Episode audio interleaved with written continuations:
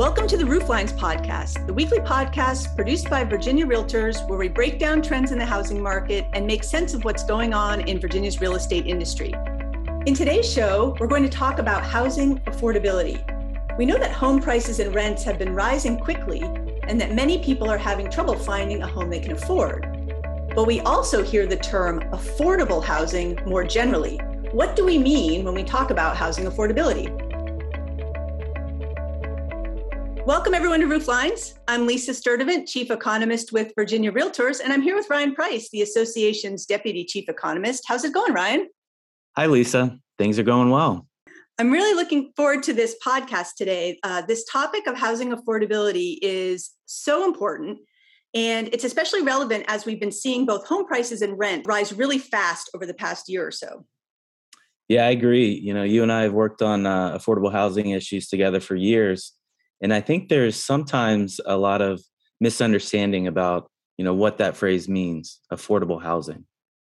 Right or people are using the term differently so there's confusion when people um, actually mean different things. So what do you mean when you say affordable housing lisa? Ah right so i tend to try and use the phrase housing affordability in place of affordable housing I think those words, affordable housing, lead people to get a particular vision in mind, right? Of public housing or a very high density housing. Um, I think there's this sense that um, people think of affordable housing and they think of subsidized housing, housing that the government helps to pay for.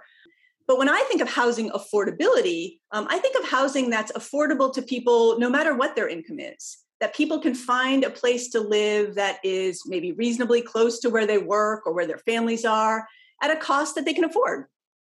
Yeah, I agree. You know, it makes a lot of sense to frame it like that. You know, housing affordability is really important all along uh, the income spectrum.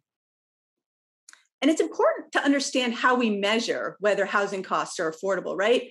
There's sort of a standard way to do it. Yeah, generally, uh, housing costs are considered to be affordable if they account for no more than 30% of a household's gross income or income before taxes. Ah, the famous 30% rule. Uh, do you know where that comes from? I think so, uh, but why don't you go ahead and uh, explain it? The 30% rule is a pretty common measure for determining whether housing is affordable. Um, and it is based on the idea that if you spend 30% or less of your income on housing, that means that you'll have enough left over for all of the other things that you have to pay for in the month. So that's where uh, we sort of get to this 30% rule. And it varies for people who might have different kinds of expenses. But in general, it's a, a standard measure that most people use to talk about housing affordability. So, to put that, I guess, in context, um, mm-hmm. you know, so that would mean for a family, just for an example, let's say they earn $100,000 of household income. An affordable home um, for that family would be one that has a monthly cost of no more than $2,500. Um, but if a family earns $25,000 per year, they can afford uh, a housing payment of only $625 um, in housing that costs under this rule. So, what is affordable uh, really depends on a household's income. Yep, that's right. And, and sometimes people talk about affordable housing in a way I call capital A affordable housing.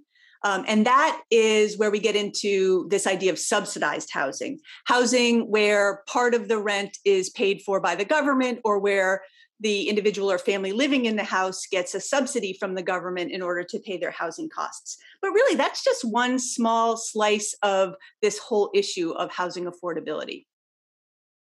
Okay, so now we know about how people talk about affordable housing, you know, capital A affordable housing and lowercase a affordable housing. But I think some people wonder, you know, why is it important? Right. So let's talk about that. I mean, I think there are a lot of reasons why having access to housing that's affordable is important. Yeah, one reason uh, housing affordability is important is because we know that families do better when they have access to affordable and stable housing. You know, kids do better in school, mm-hmm. people are in better physical and mental health when they have housing they can afford. That's right. There's just so much research that demonstrates the important role that housing plays in individual and family well being. Um, and housing is also critically important to the economy, right? We know that if a local economy is going to grow and add jobs, or if the state wants to add jobs, it's really important that there's housing available uh, that the workers in those jobs are able to afford. So, if housing affordability is important and the housing affordability challenge is getting worse, or at least not getting better, Lisa, what do you think some of the solutions are? Well, I think that it's very clear that we have an undersupply of housing in Virginia and really across the country. But we know that here in Virginia, we've been talking, you and I, Ryan, we talk an awful lot about historically low inventory on the for sale side of the housing market. Uh, we recently did an analysis that said the state is about 240,000 housing units short of what it would need to meet demand and to sort of be in a place where the housing market would sort of operate more normally. So, you know, we really do need more housing. Um, we haven't built enough housing uh, over the last uh, two decades. And I think that is really where the rubber hits the road on this housing affordability issue is that we simply need to have more supply. That's so true. You know, the, the supply of housing needs to be increased overall um, in, in many markets in Virginia. You know, some some ways that communities can facilitate this are through uh, land use and zoning related initiatives, you know, things like allowing more housing density in strategic areas, you know, near transportation infrastructure or near job centers, uh, looking at ways to provide more flexibility uh, in the types of housing that can be built. So things like, you know, small garden style apartments, townhomes, and duplexes. You know, these are structures that are relatively small in scale um, and can fit into you know the existing context of, of established neighborhoods and areas. So you know some communities have focused on on these approaches, and then others have uh, focused on simplifying the process of creating housing. So these are things like expedited permitting and incentive based uh, approaches to housing development. And these are just a few of the many ways that communities can facilitate more housing production and affordability. Yeah, I think that that's so true. And, and the supply side really does start at the local level and the local sort of permitting and approval processes. We've heard a lot about how the cost of building new housing has gone up during the pandemic and how lumber costs and other material costs have really made it harder for builders to build homes. But as those issues get worked out as we come out of the pandemic, those those other local um, constraints on supply are still there. And I think that's where we're going to see the most um, bang for our buck, as it were, to inc- increase the supply of housing. But I mean, it's really clear that there's no one silver bullet to solve the housing affordability challenge. But I think it's really important that we're talking about how important supply is uh, to, to solving this challenge. That's right. And, uh, you know, if listeners out there want to learn more, um, there's a lot of great resources here in Virginia on this topic, uh, including Housing Forward Virginia, a nonprofit that reports out on housing affordability, and the Virginia Tech Center for Housing Research. That sounds great. So, we talked about uh, housing affordability today, and we know it depends on both the cost of housing as well as the income that people have. Right. So here's my question for you Where in Virginia, what county or independent city is housing most affordable?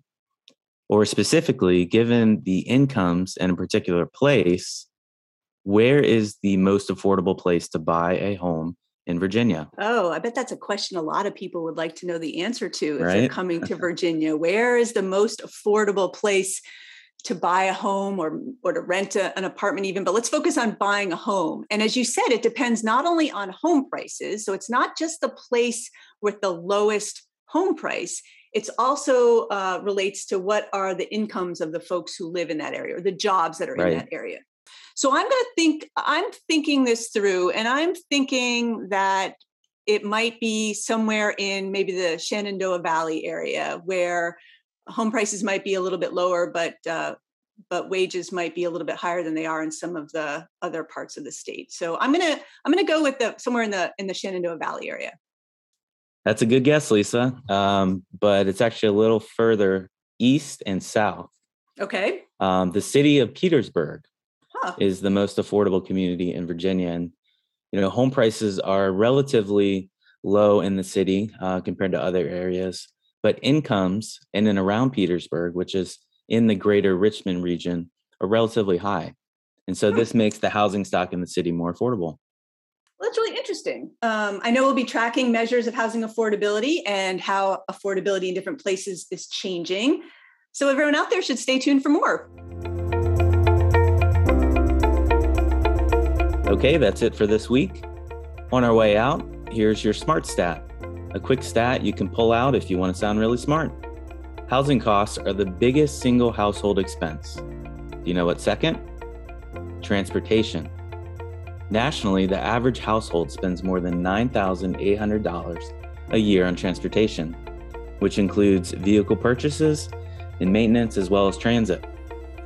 For parents with young children, though, childcare tops that. In Virginia, the average cost of childcare is more than $14,000 annually. Thank you so much for joining us. We hope that you'll join us next week. And don't forget to subscribe to Rooflines on your favorite podcast platform. If you have ideas for future podcast topics, please email us at rooflines at virginiarealtors.org. See you next week.